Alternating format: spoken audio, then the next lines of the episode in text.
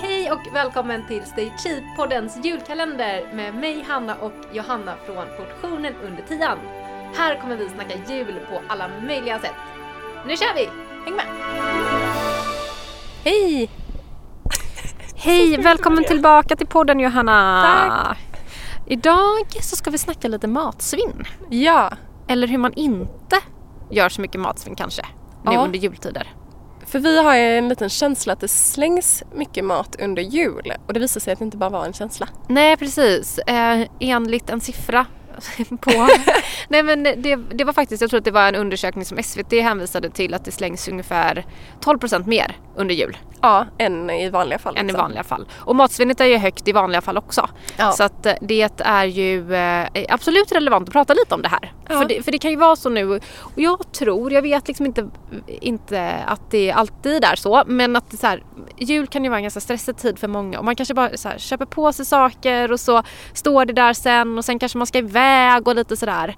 Eh, så man behöver kanske ha en liten plan för vad man gör med maten man köper på sig. Ja, och jag tänker också att vi köper mat som vi kanske inte köper i vanliga fall. Eller Nej, råvaror och sådär så att vi, ja, det kanske är saker man inte vet vad man kan göra något annat än ett julbord Nej, med. nej. Och då dag tre så börjar man tröttna på det eventuellt. Ja, men det går ju att göra otroligt mycket gott och vi kommer gå igenom några saker nu som vi tänker. Men sen också lite tips så här före och under själva julbordet för där kan man faktiskt också göra en hel del. Eh, men en sak som jag tänker nu då, det här är ju alltså när det här avsnittet släpps så är det några dagar kvar till julafton. Jag tänker att det beror ju lite på vad man kommer att ta vägen nu under da- juldagarna och sådär. Men det kan ju verkligen vara bra grej att så här nu och kanske egentligen hellre till och med några dagar tidigare har börjat rensa ut lite. Ja. Så att man inte trycker in all julmat i ett redan överfullt kylskåp. Yes. Eh, och ser, är det några saker som jag kanske kan laga nu eller kan jag ta hand om några saker, frysa in? Och det är ju framför allt färsk och vissa kylvaror som kommer, det här kommer vara aktuellt för. Ja. Eh, torrvaror håller ju ändå, eh, håller ändå länge. Men eh, så börja göra en liten inventering nu. Eh, men okej, sen har vi ju då själva julbordsdagen. Om det är på julafton eller en annan dag. Och jag tycker faktiskt vi kan nästan läsa direkt rakt ur Livsmedelsverket för de har ganska många bra tips faktiskt här. Yes. Ehm, och en sak som, eh, som eh, jag tycker är... Eh, igår var jag och åt på Lisebergs eh, de har en växtbaserad restaurang. Och de sa också så, för det var buffé och de sa det liksom när vi började ta. Ta inte mer än vad ni tror att ni kommer att äta. Ni kan ta flera gånger men annars så, eh, ja då minskar vi svinnet.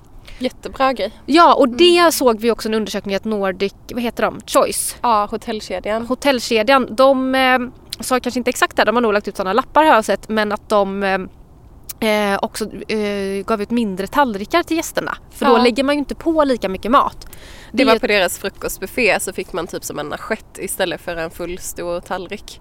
Och det där är ju ett superbra sätt att faktiskt nudga sig själv. Nu är det kanske inte bara när det kommer till matsvinn utan att om man, så här, om man har väldigt lätt för att man hinner inte känna efter om man är mätt innan. Ja, men ta en mindre tallrik för då lägger vi mindre mat på, på den. Det Ja. är liksom väldigt, väldigt enkelt. Eh, så det kan man göra. Eh, så.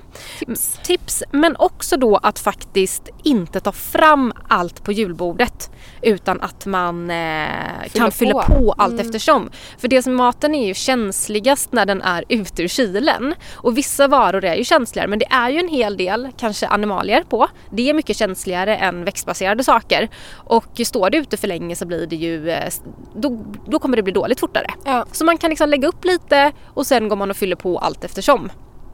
Så det, det är bra. Och sen då när det kommer då till kanske individen då som ska ta mat, att lägg inte för mycket mat på tallriken. Ja, ta hellre flera gånger för man kommer ju inte att, ligger det tre köttbullar över på någons tallrik så eh, kanske man inte kommer att lägga tillbaka dem i kylen. Nej. Utan eh, eh, låt dem i så fall ligga i liksom, uppläggningsfatet och så kan man ta hand om det sen. Eller då ännu hellre i kylen. Så kan man se den första rundan som en liten eh, avsmakningsmeny nästan. Exakt. Och sen så eh, andra rundan så kan man ta lite mer av det man eh, verkligen känner- känner att man vill äta av. Ja, ver- verkligen. Och sen också så skriver då Livsmedelsverket så här, kyl ner tillagad julmat som inte ska ätas med detsamma. Små mängder mat kan ställas i kylskåpet direkt. Större mängder bör först kylas ner. Eh, till exempel ett vattenbad eller utomhus kalla dagar. Eh, så mathanteringen, tänk på den. Eh, och sen frys in den maten du inte kommer att äta inom de närmaste dagar för då har du mat även efter nyår. Mm. Perfekt. Så vi tänker att det här är lite bra grundregler.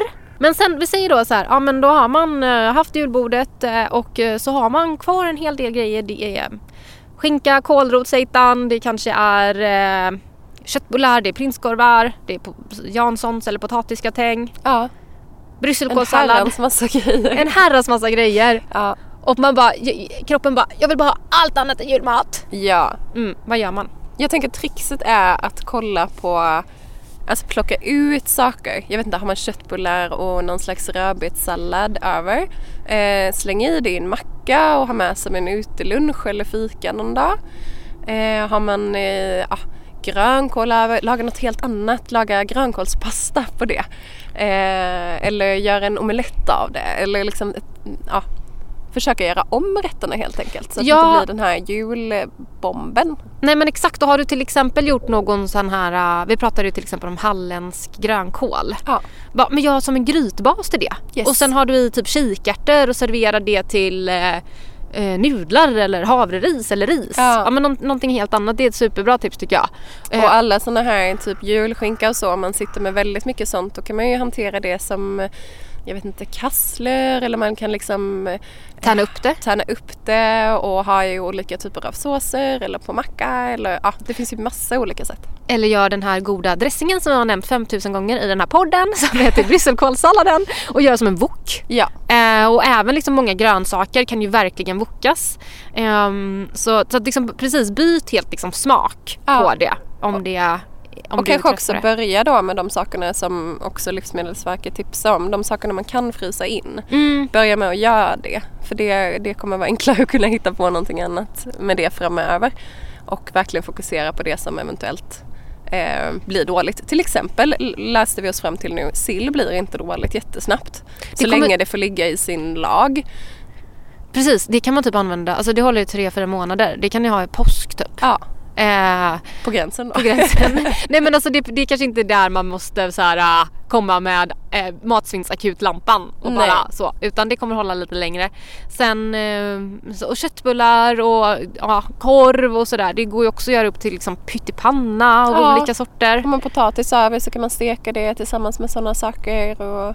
Alltså jag blir ju så mycket mer pepp på alla de här resterna än på själva julbordet. Det här tycker jag låter jättegott. Ja. Seitan, jag åt igår då på den här restaurangen så hade de gjort en, eh, om man har seitan över, jättegod som typ så här viltgryta med svamp och rotfrukter och så hade de seitan som själva köttet. Ja, Svingott. jag har blivit helt såld på det här. Ja. Det finns oändliga möjligheter. Johanna drar ett seitan-tips i timmen ungefär. Kommer veta att man kan göra det här av seitan. så snart har vi seitanbloggen.com. Ja. Ja.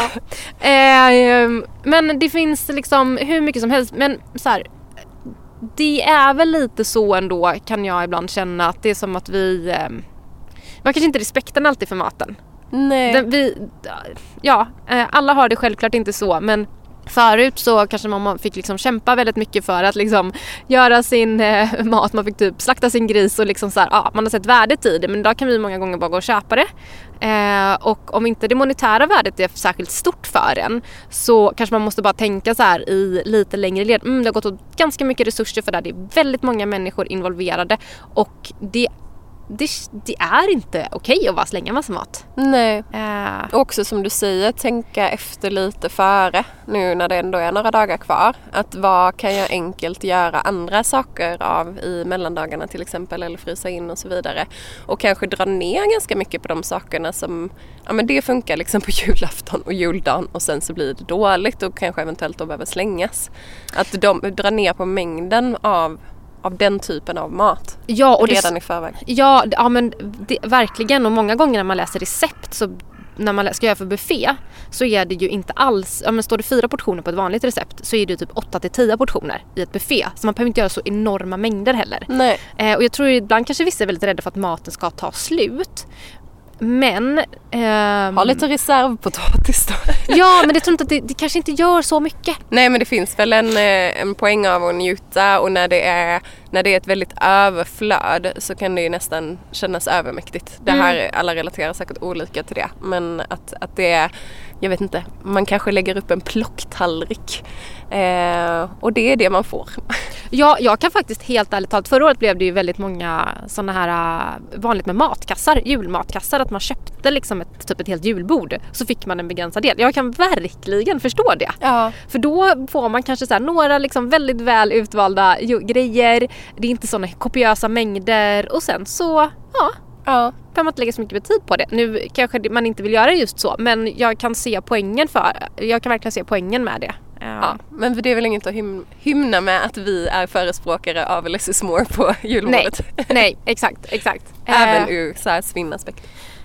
Så ja, nej men fundera lite på om det är någonting som bara, mm, det där var ett bra tips, det här ska jag ta med mig till julbordet. Kanske ställa upp en liten lapp om man inte vill säga så här, ta inte mer än du behöver. Eller så säger man bara det så här. Ja. Eh, förra året slängde vi så mycket, nu vill jag bli bättre på det eller så. Vi hjälps åt allihopa typ. Ja. Ehm, så ja, och det, det här tipset det kan man ju ta med sig generellt när man går på buffé Ja, i övriga livet. verkligen. Så ja, Ja, och slutligen så har man massa kokt brysselkål över så går man in på undertian.com och söker på brysselkål för där finns så många goda recept. Ja och den där, om man tar den här salladen faktiskt, om man skulle få över den, så är den ju dögod att woka efteråt. Ja. Ehm, så gör det. Yes! Ja, ja men eh, lycka till! Lycka till! Hej då!